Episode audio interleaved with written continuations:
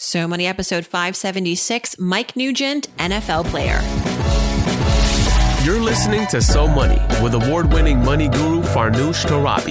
Each day, get a 30 minute dose of financial inspiration from the world's top business minds, authors, influencers, and from Farnoosh herself.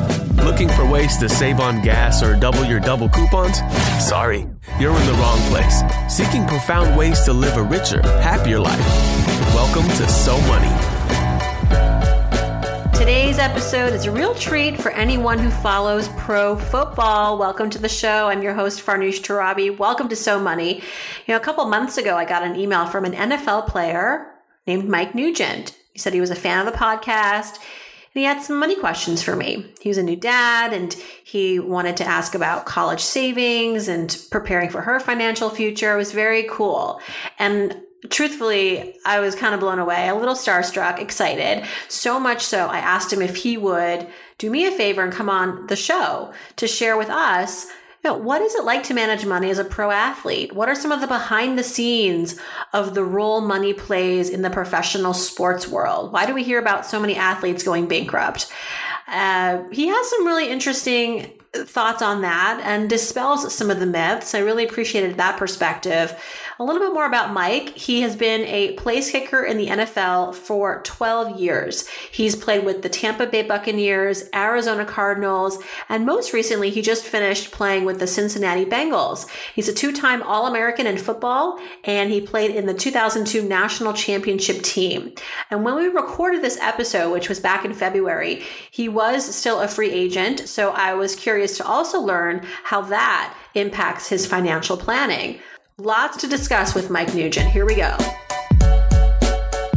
Mike Nugent, welcome to So Money. This is a first for us, a real NFL player. Welcome to the show. Oh, thanks a lot. I appreciate you having me. I understand you listen to the show, so I have to ask, how did you hear about it? You know what? I, I think I just kind of heard it through a couple friends. I heard people talking about it a little bit, and I, it's embarrassing to say I had a couple teammates. Anytime I would give them, I don't know, a ride to dinner or something like that, they would want to connect their phone to my car. And I had to tell them, like, I apologize, but I do not have Bluetooth music in my car. So I actually didn't have a, a way of easily listening to podcasts. So once I finally, we, we um, were getting ready to have a baby and just need a little bit bigger SUV than the current one that I was driving. So I finally, my number one rule was I need to have Bluetooth. I had a Bluetooth phone but I didn't have Bluetooth music. So now I just I listen to podcasts nonstop, and I I kind of jumped back and forth between a few, but I, I heard a couple people tell me about yours, and I just I absolutely love it. So I, I listen to it when I work out as well. Thank you. That's such a huge compliment, and to know also that it was recommended from friends. That's like makes me makes my day. So you wrote to me because you had some really good questions. Is your daughter already born? Yes. Yeah, she, she was is. born on the twenty seventh. of That's right. Congratulations. Thank you. Thanks a lot. What's it like being a parent? You had some questions around just getting her, your financial ducks in a row for her, which I thought was really great and responsible. What has now becoming a parent made you think about that you weren't thinking about before when it comes to money? You know what? You, I, a lot of times you hear a lot of people talk about, you know, you just want the best for your kids. And I think you just can't really say that very much until you have one. Like you can always say, okay, this is what I think I'll do, or just certain attitudes you'll have. But um, finally uh, welcoming our daughter, all I think about is like, okay, how can I make life the best for her? Like, I just, I want to do everything I can because I truly feel like, you know, before it, it, was all about me. And then once I got married, it was about my wife and I together. And now it's about mostly about all, all of us as a family. So there's just certain things I've thought about. Just, um, I, I feel like I'm very, I was very fortunate the way I grew up. I never had people telling me like, oh, you, you know, you can't do this, you can't do that, you're not going to college. I, I always had a lot of encouragement. So I think um, I just I want to deliver those same messages to my my children, and um, but also do what I can, and you know do what the government will allow me to do to make her financially successful in the future, or at least give her some kind of boost that I can do on my end. Right, including a college savings account. You're asking about trust. You have a financial advisor. So it sounds like you're in good hands and you're thinking along the right path. Uh, let's take a step back. You are an NFL player, currently um, a free agent. What does that mean, actually? Does that mean, does that, what are the pros and cons to being a free agent? Uh, so basically, a free agent, um, I'm not exactly sure about the dates.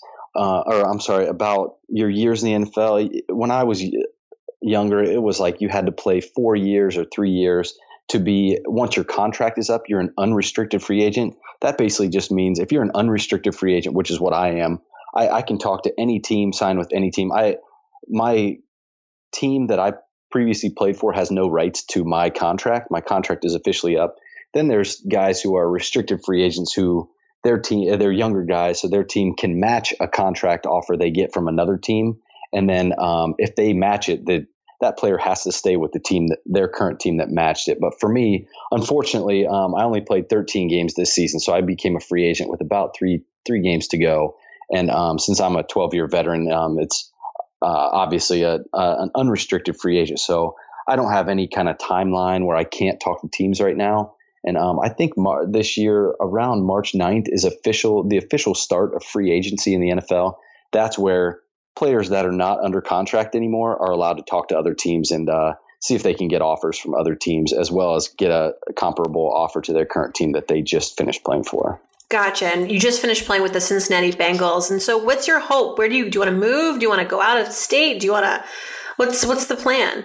Well, you know what? I I was extremely spoiled being here in Cincinnati. Not not only did I just love the guys I worked with every day, I think that's that's a huge plus. If you love what you do and you love the people you're with every day, that's I, I was extremely spoiled. And to add to that, my wife grew up in Columbus, Ohio, so we're only about an hour and a half drive from her parents. And um, I have a lot of family where I grew up in Dayton, Ohio, which is only about 45 minutes from here. So I'm very lucky to be basically playing for the team that actually that I was a diehard fan of. We had season tickets to Cincinnati um, when I was growing up as a kid. So it's it's very tough to leave here being so close to home. But my wife and I live in Scottsdale, Arizona in the off season, and um, we're just sticking around here, just raising our daughter here in Cincinnati still, and uh, we're going to head back around April. So, and I think at that point, it's just kind of a kind of a sit back and wait and see how free agency goes. Mm-hmm. Uh, starting in March, then you have the NFL Combine and the NFL Draft and things like that. So it's really just kind of sit back and see what teams decide to do, and uh, hopefully an opportunity will come up and uh, I can go in and compete for a job this year. How do you negotiate a contract? I've always been curious about this. I mean, clearly a lot of athletes have agents and they handle the negotiating, but you've been at this for 12 years now in several teams. Uh, what's your approach now to kind of getting what you feel is, is a, is a worthy contract? You know what? It, it's basically a standard thing that pretty much most guys, almost all players in the NFL do is you'll hire an agent and um, they're basically, they're all capped at 3% by our players association so, um, you know, usually a, a, an agent will charge that, or they, they, might charge a little bit less to get kind of a, a leg up on other agents. But um, they'll be the ones that are not only deciding you're, you know, talking to the the GMs and the owners and, and even a little bit of coaches here and there and deciding, you know, where your fair market value is, but also just um, they will also be kind of going to certain events like the the Senior Bowl, which is an all star game uh, for college players, where the, a bunch of coaches, a bunch of GMs go to, and uh, basically they can almost kind of sell their players, guys that are free agents, and see talk to the teams that will need someone like me, like a kicker or, or a linebacker or a receiver. So um, agents, they they do a great job. They're they're the kind of guys that um, they have to be good good with people, actually great with people, but also great with um, with contracts as well. I don't know a whole lot about sports, but I do know that in football, your pay, your contract's not guaranteed. Your pay is not guaranteed. Whereas in basketball, there is more security. You've been at this for 12 years, which is very, I think, I don't know, is that, that's not always typical. Some people play for a year and then they're out. I've had people on this show, in fact, guests who played, you know, for the for a, an NFL team for a year, for three months, for six months, got injured, and then they had to rethink their entire careers. Uh-huh. Have you ever, how have you navigated that uncertainty in your own career as a professional football player? The financial uncertainty, the, the, the injury uncertainty, all of it. You know, I think that's one of the things. It's great to, I, I, I love being able to talk to someone like you or a financial advisor, someone that, you know, has, has things figured out where they know, okay, this is, where you could put money or what you could do to be successful way down the road. But I think the biggest thing is coming into the NFL. I think you need to realize like this, this we're we're very extremely fortunate. The NFL is an amazing business. It's it's thriving, it's doing great, and luckily financially, it's it's great as well for basically everyone involved. And I think it's one of those things you need to realize that, like you said, number one, the contracts are not guaranteed. So that's why so many times people will see guys holding out for more money. And for a while, I always thought, I'm like, oh my gosh, you're making this much money. How could you, how could you possibly ask for more? But they're really holding out. Mostly it's going to be for the guaranteed money. Cause like you said, it's not guaranteed.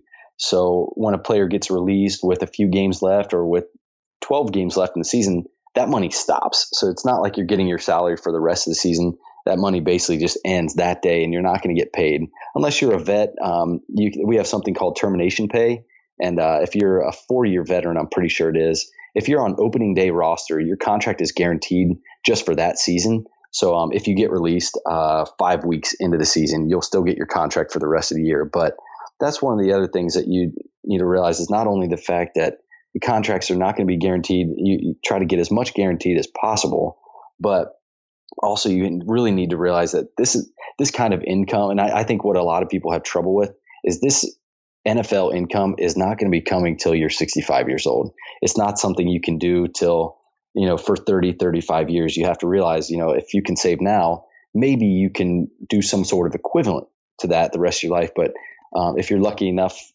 to play for a certain amount of years, you can try to build up your portfolio. But I think uh, a lot of people kind of forget that, okay, I'm not going to make this money when I'm 50. So you have to be smart and be saving. And so for yourself, what have you thought about? Where do you want to be once your football career retires? Um, it's hard to probably work on other skills while you're playing football to then just hit the ground running in a different direction. yeah. You know, what, what, what's your, what are your hopes? Are you going to take time off to kind of like think about it, or do you really know what you want to do? No, I've always thought like in my head, I, have had certain goals. Um, I think my initial goal, I, I really wanted to play 10 years. Like if I can play 10 years in the NFL, I feel like that'll be a success and I'll be very happy with that. And luckily I've hit 12 so far, but I just feel as though, you know, I'm, I'm going to be 35 in about uh, a little less than a month. And, um, you know, even getting close to you know close to 35 years old i, I just don't think i'm finished yet um, i think my body feels great and i have a lot more left in me for a long time i really wanted to play 20 years and i see i've seen someone like adam vinatieri play. I, I think this is his 21st or 22nd season. I mean and just performing at the absolute best of his career. So you can see how successful guys can be. Even you know i think he's um, in his early 40s so I, I really look up to people like that who played for this long. So that's always been my goal is 20 years. And if I don't get to that completely, maybe I got to 10 or maybe I got to 15. So um, I've gotten to a point now where kind of like I was saying earlier, just sit back and see what free agency looks like. And uh, I, I, think I'm obviously going to have to compete for a job this year in training camp and in the off season and uh, basically take it from there and see if I can add a few more years to my career we see a lot of athletes when they retire, they go to broadcasting. Some go into the financial investment field, like Kobe Bryant. You know, he's started a hedge fund, um, which is crazy, but also makes sense because he's got a lot of connections to be able to support something like that. Um, what are your passions outside of football where you think you might be led down a path of doing something uh, post retirement? Um, you know, I was a business major at Ohio State, so um, obviously something in the business field is something I'd be interested in. I, I, could see myself staying with football, and not so much as a coach on the field, but more of a weight room type, like uh, strength and conditioning coach. Uh, that's something I've had a bit, a little bit more of a passion than you know watching film or uh, drawing up plays, anything like that. Obviously, being a kicker, I don't have you know, I don't have a huge playbook, anything like that. So I'm not looking at plays and reading defenses like uh, most of these guys are. But I think something in that field, if I would stay in sports, but I, I just, you know, maybe I, have always had aspirations with going back to Ohio State someday. I, I have so much respect for the school that uh, just gave me so much. I had so much fun playing there, and I was pretty close to home, and just um, I feel like I gave so much to that school, and um, I think I still owe a lot to that school. How much I, I got back for uh, being able to play there and just have such I, I had such a great time and um, so I, I, would love someday to go back to Ohio State and uh, do something with the school you know and specifically I, I, don't really know what that would entail but I would love to be you know in the sports department Hearing you is so refreshing, Mike, I have to say, because unfortunately, a lot of the news headlines around athletes and money it, they're negative. You hear about athletes who, you know, we know how it works. You fall into a lot of money at a young age, and you uh, sometimes um, cannot manage it well, or you have others who manage it improperly. And I've heard a lot of stories about you know, athletes going bankrupt and spending beyond their means and not paying their taxes. So I would love to spend a little bit of time talking about the, you know, behind the scenes from your perspective, what you have seen and why you think there is this degree of recklessness um, with athletes and money.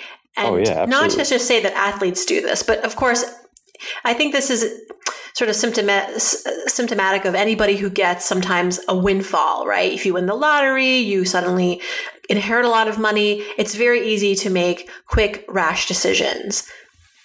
Definitely. I mean, I mean, I think um, it, the thing about the NFL that's it's basically like you said, you go from a college kid who is, you know, when I was in college, I I was receiving a scholarship check, which basically uh, I think you got every month, and that paid for food and rent. But I even noticed it in college. Guys would be, um, you know, have have a new wardrobe or maybe a little bit. Uh, I don't know, like just certain things that that they would be wearing, like new newer shoes. And I sit there, I'm thinking.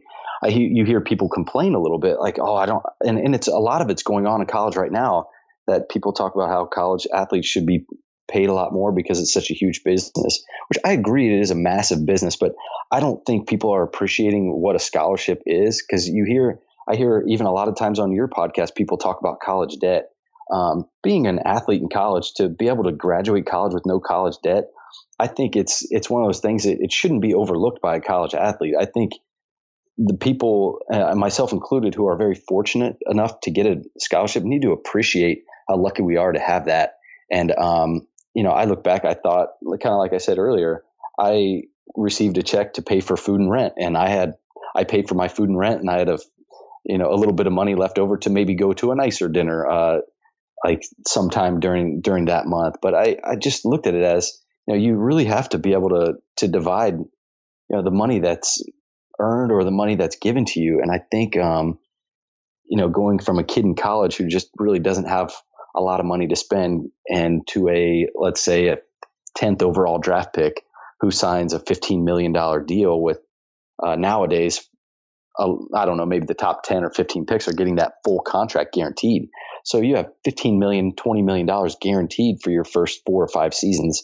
And um, you know a lot a, a, lot can happen in those four years. And if you can be smart and surround yourself with the right people um, you can you can do the right things. But there, there's the other side. If you if you don't have the right people around you and the right advice being told to you, I I can see how you know a lot of that money can go quickly because that 20 million is instantly right off the bat. It's not 20 it's it's 10 it's 10 so, and then your agent yeah. fee and then uh, cost of living. What, how did you determine who were the right people to surround yourself with? It sounds like you have a pretty solid team in place but sometimes you can do a lot of the vetting and you get recommendations and still people end up with the wrong team. So yeah. how do you uh, how do you know you're with the right people well, you know what?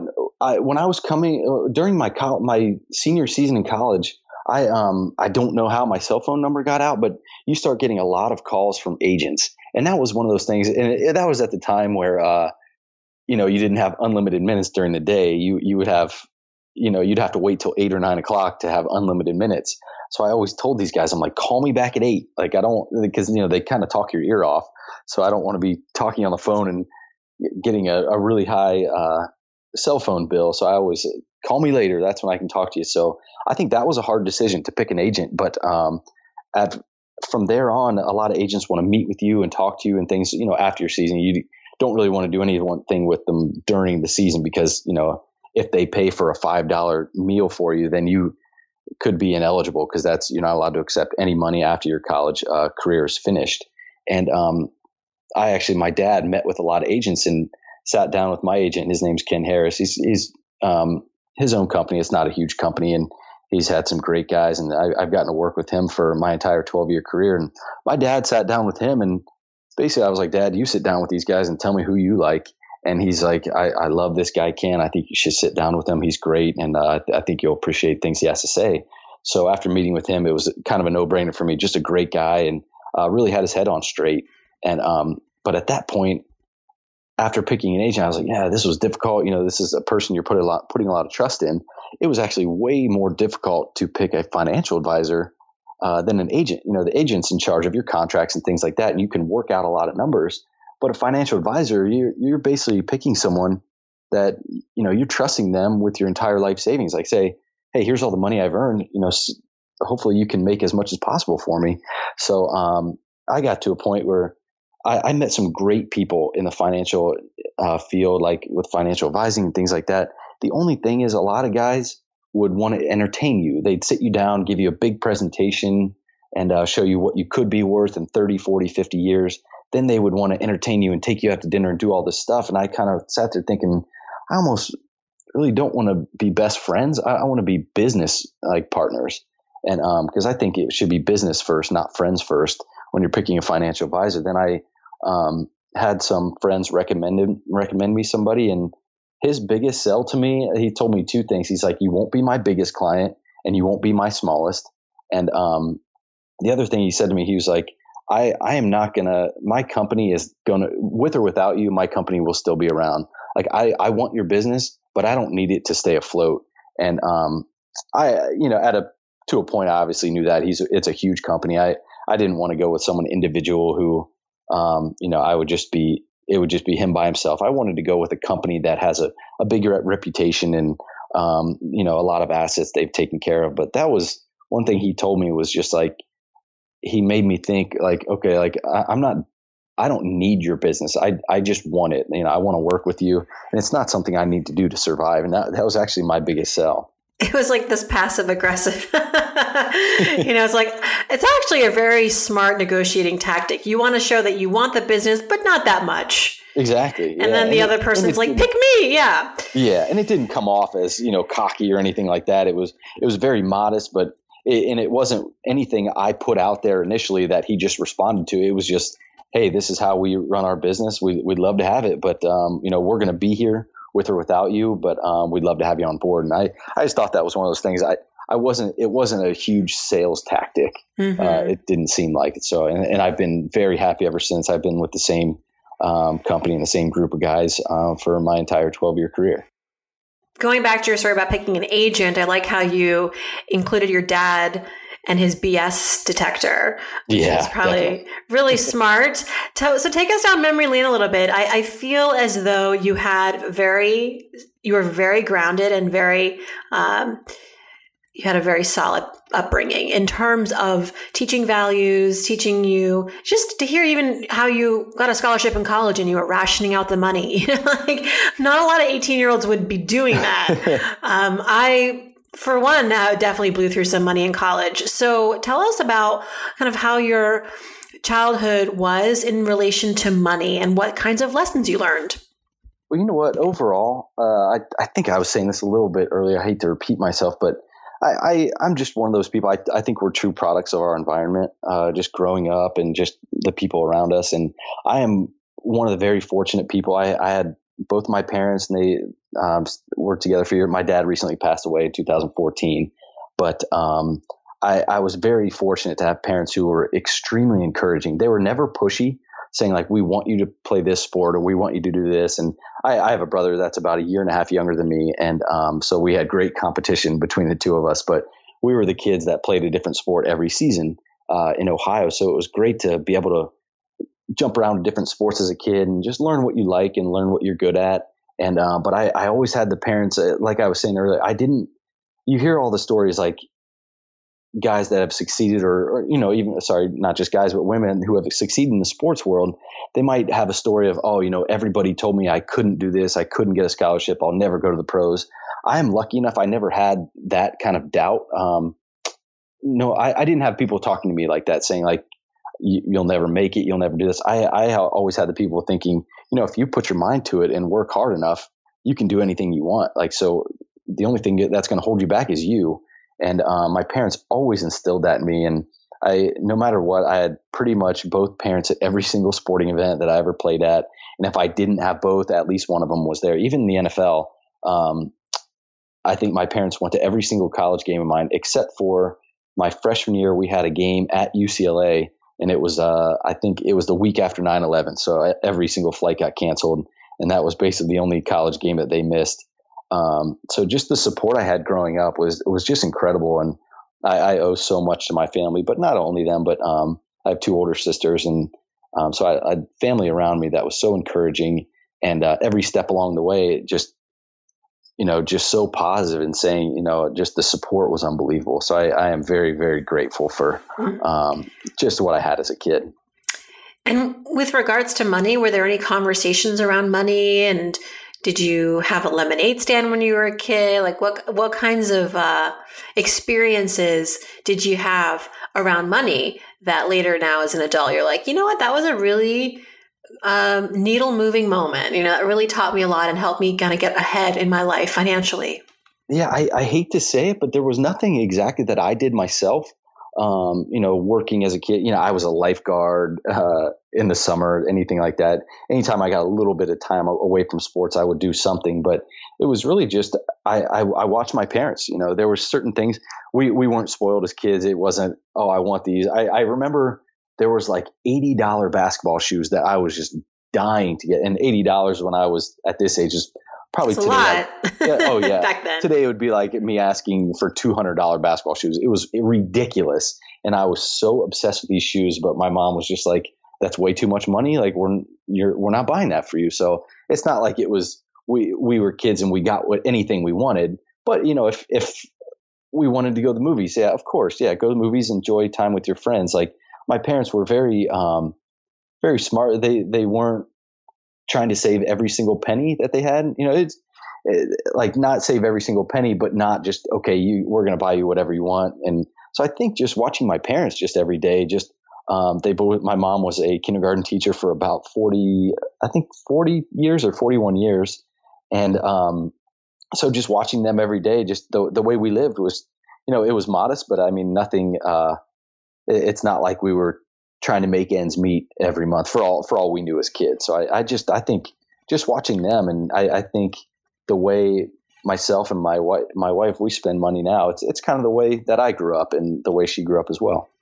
It's important to find a partner that you know shares in your financial values. Um, when you were getting married and even now, like what kinds of conversations do you guys have around money? What seems to be some stuff that always comes up? Um, you know what? That's a really good question. I, I think she she always kind of gives me a hard time, like only because I, I just I don't really like to shop for myself. Um, Amazon and Apple completely own me. Um, so th- those are two things that I can say that um, I have a great relationship with, but also an awful relationship with because they just they, they, it's they too figured, easy. Yeah, those two things have figured me out.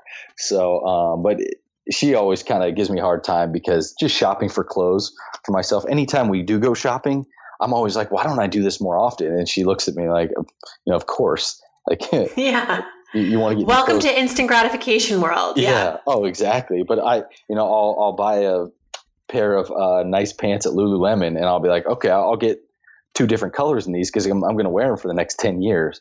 So, ten uh, years. Uh, yeah. It's just, well, hopefully, you know, I, I better. you keep that cost per wear really down. I really do. I, I try to as hard as I can, but she's, she's really kind of told me there, there's certain times where I'm just like, oh, why don't I just go the cheap mode? And she's, she makes some good points. She's like, you know, you could buy this and it's going to be re- need to be replaced in a year. But you know, if you spend a little bit more money, it's a more quality product and you don't need to replace it for eight to 10 years. So I, that's one thing that, um, before I met her, I, I, would always be like, oh, I just want to go the cheap route. I don't want to spend the money. But she, she's really taught me, you know, you, you do get what you pay for. And I've learned that a, a lot in the, uh, the service world as well. You know, if you're getting your house worked on or anything like that. So it's yes. just, um, you know, one thing uh, that she's done a great job of is just, you know, if you're going to get something, get, get a quality product. So that's usually what comes up with us. What's it like playing with other players that do spend more frivolously? I mean, I can only imagine there's, I hear this from other athletes, like there's pressure to have a certain kind of car and dress a certain way and buy certain things. Um, did you ever feel that pressure and did you ever fall into that pressure? You know, I'll be completely honest. I have not felt that pressure whatsoever. I, um, it, it's funny. You see, you see like Hollywood and a lot of things on TV and just think that the NFL, or I, can't speak for anything but the NFL, but you think every single player on the team is making just multi-million dollar deals and there's Ferraris everywhere. It's really at the end of the day, it most most of the guys in the NFL are just um, guys making league minimum, which is usually you know league minimum for every single person on the field is less than a million dollars a year. And um, but all you really see is the guys that are making the five to ten to fifteen million dollar deals. Those are the ones you see the most, so they get the most publicity.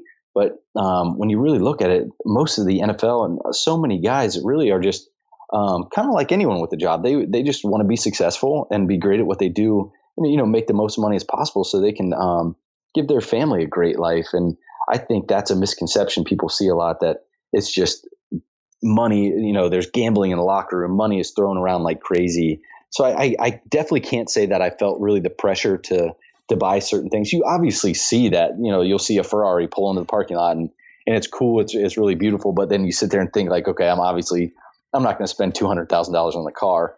If, you know, if you're making, you know, a guy that makes a million dollars, uh, you know, he's taking home 500,000, then, you know, do you want to spend almost half of that, right. your take home pay on, on a car that is. Some do, some do. Cause that's yeah, some just, do. I, yeah, yeah, I can't say that nobody does it. Well, so. thanks for, thanks for clarifying because I do, you're right. I think when it comes to, you know, the news and the pop, culture uh, headlines a lot of it is targeting the the big money making athletes and what all the crazy stuff they're doing. And yeah. the reality is is that you know on average you're making you're making good money but it's not enough to be buying ferraris and champagne for everybody.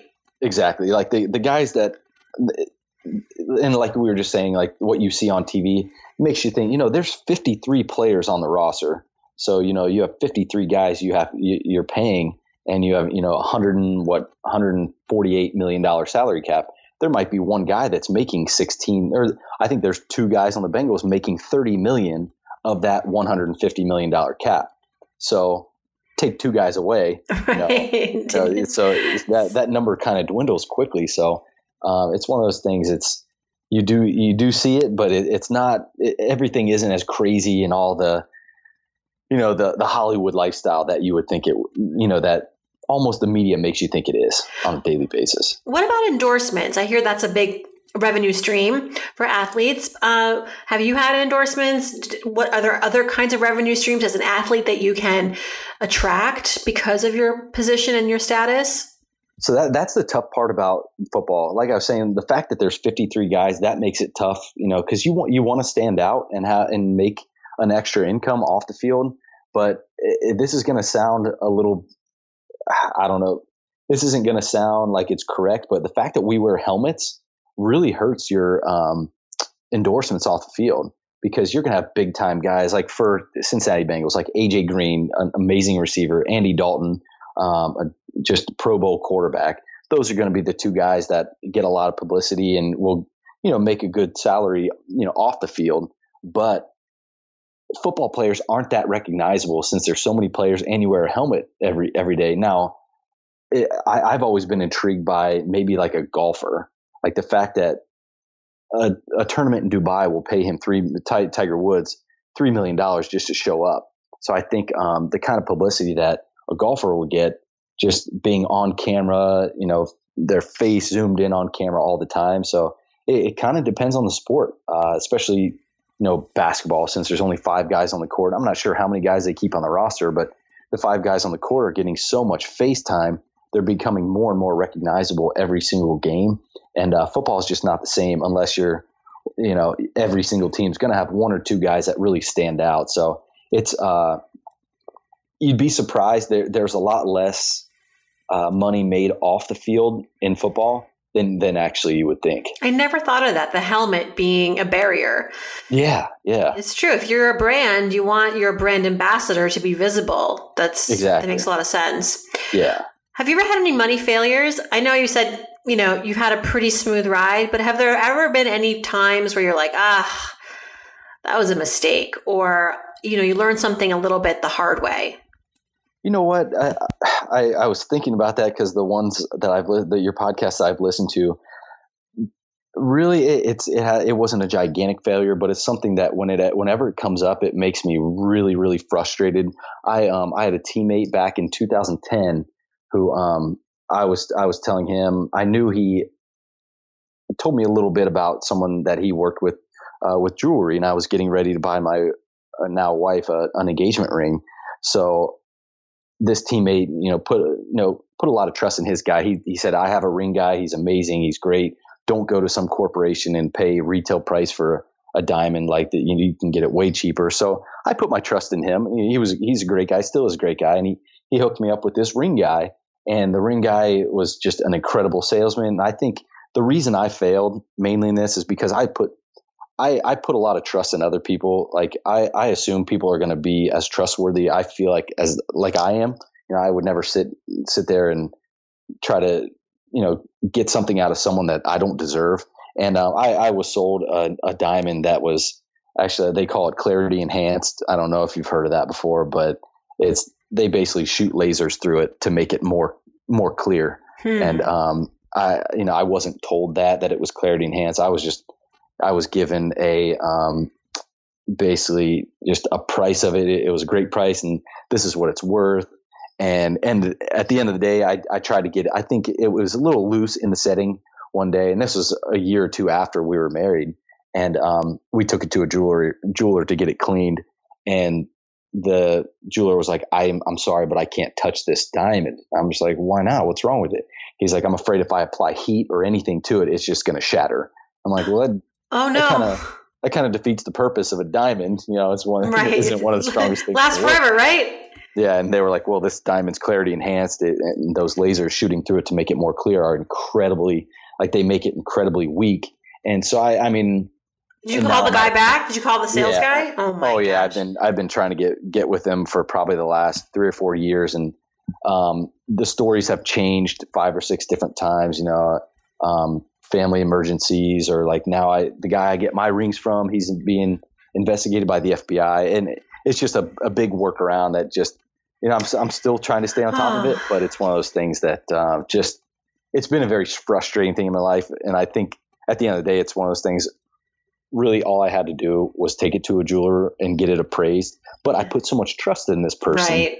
and I thought okay he would never do this because I would never do that to anybody.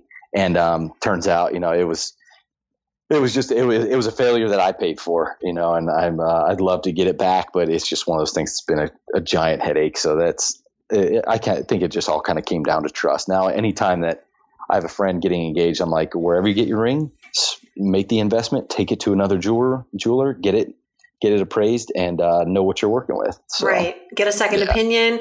Ask for the uh, certification too. Um, did he show you any kind of certification? He did. Yeah. And I was, I was explaining, I guess there's two, two or three of the main certifications and it was like the less dependable of the 2 uh-huh.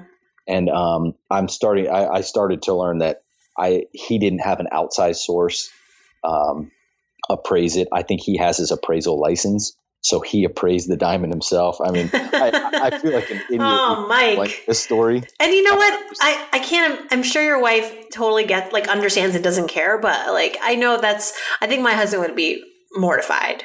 You oh, know. I, I mean, I, I, uh, again. I mean, it's what seven years later. I'm so. I mean, since, I mean, I still have the diamond. I'm trying to trying to get full a full refund for it. I mean, we we she obviously doesn't wear that one anymore. I I sit there. I'm like I I'm sorry that the one I gave brings up so much angst. Yeah, exactly. And I hate that the one I gave her isn't the one. Uh, she's not wearing the one today that I gave her the day we got engaged. But it's you know it has nothing to do with her um, her picking out a different one or anything like that. It's I am so upset. Like this is a terrible diamond. We're getting a new one, and we're going to do it by the books. And the one she wears now is absolutely gorgeous, and I love seeing it every day. And I hope she does too. I, I mean, she she definitely does. She looks at it all the time and really admires it. But uh, it's one of those things that um, I've corrected it in a way, but I'm trying to get it fully corrected. and think about all the other people he defrauded.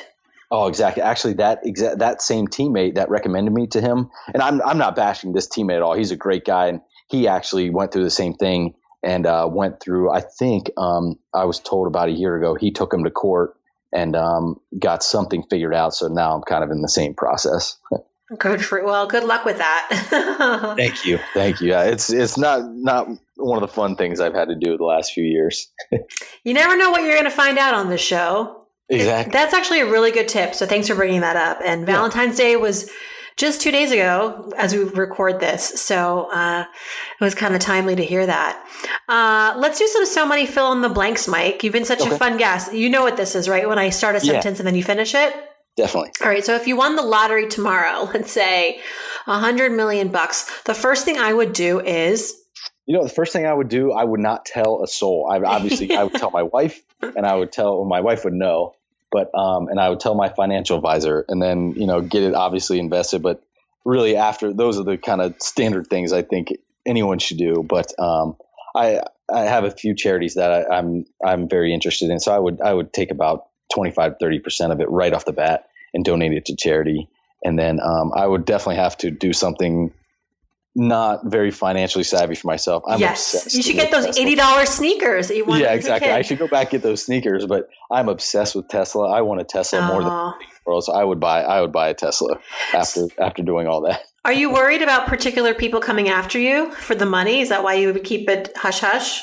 No, not not whatsoever. No, I, I, I feel like I've never had anyone around me that I've been worried about uh, whatsoever with that. But I think it's just one of those things when you I, every now and then I would watch one of those lottery shows and they would just have family come out of the woodwork that they've never met before and people trying to get a hold of them. So I I just for me it would just be like I would I would keep it keep it very quiet. Obviously tell family members because I lo- you know love every single person in my family, but when it comes to publicity or anything like that, I would just like to keep it quiet. So smart. All yeah. right. One thing that makes my life easier or better, one thing that you spend on that makes your life easier or better is? Um, the boring answer would be financial advisor. You know, I, I can't sit here and recommend any stock to anybody. All, all I could say is um, kind of like you and I have talked about before in some emails is just to be as diverse as possible. Um, so that that's the first thing I I think having a great financial advisor just makes everything easier and you can see you know see money work for you but one kind of thing that I really just love to spend money on is just house like technology for my house. Mm-hmm. Um, there's nothing like sitting, just sitting on the couch and grabbing your cell phone and adjusting the temperature of the house or turning your lights on or off and uh, operating your TV, something like that. That's just something I'm one of those tech things I've always really been into. Um, just home automation is one thing that's made my life easier. That's a good point. So that was my next question. Your biggest splurge, it would be technology for the house? Probably not my biggest splurge, but uh, my wife and I we we do we we enjoy really going on dates and you know having a, a great glass of wine or going out to dinner or even taking a nice vacation. We try to go to somewhere nice like once a year, and um, those are two things we really never feel ashamed or bad, you know, putting almost an investment into because just just to invest in great experiences. But one thing I would definitely say, kind of a guilty pleasure that I don't get worried about too much when I do spend the money on is maybe like a house renovation. I feel like if I redo a bathroom, I don't feel like I just spent money on a car. You know, I, I feel like hey, it's on a bathroom, so not not only am I going to enjoy it for the rest of the time we're in this house, but hopefully I'll get that and maybe some more um, from what I put into it when you sell it. So that's one thing I always never really feel too bad about is um, renovating uh, something in our house. Bathrooms and kitchens; those are the two rooms that have see the most ROI when you renovate. Exactly. Yeah. One thing I wish I had learned about money growing up is. Um, I, I wish I had known. You know, you you never have too much or too little money to um, have a budget.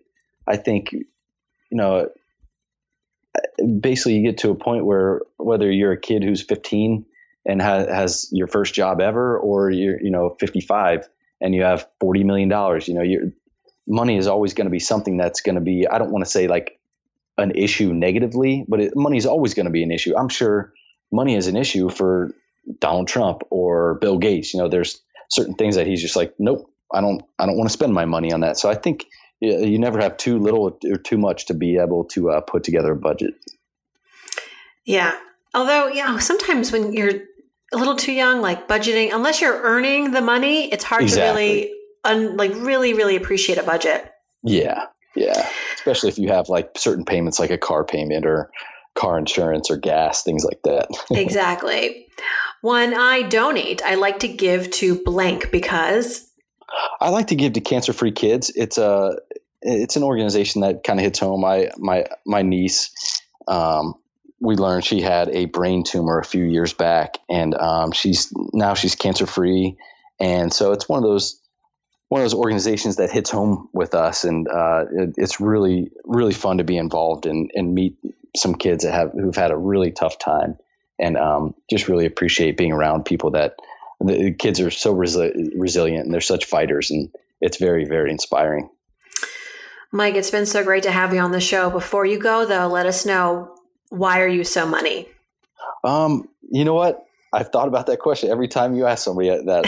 I, I, think oh, it's a little bit vague, but I I just really think it's because I live within my means. I um you know I, I've experienced a lot of people who I've seen try to save every single penny, and I've seen people who just are living paycheck to paycheck. So for me, it's just if you can kind of like I was saying earlier, create a budget and live within your means. I think um, that'll get you to a point where you know you'll be successful. You know, no matter like what kind of goals you set, if you live within your means, you'll you'll kind of satisfy that part of your life, the financial part of your life. So I, I think that's my biggest goal is to live within my means.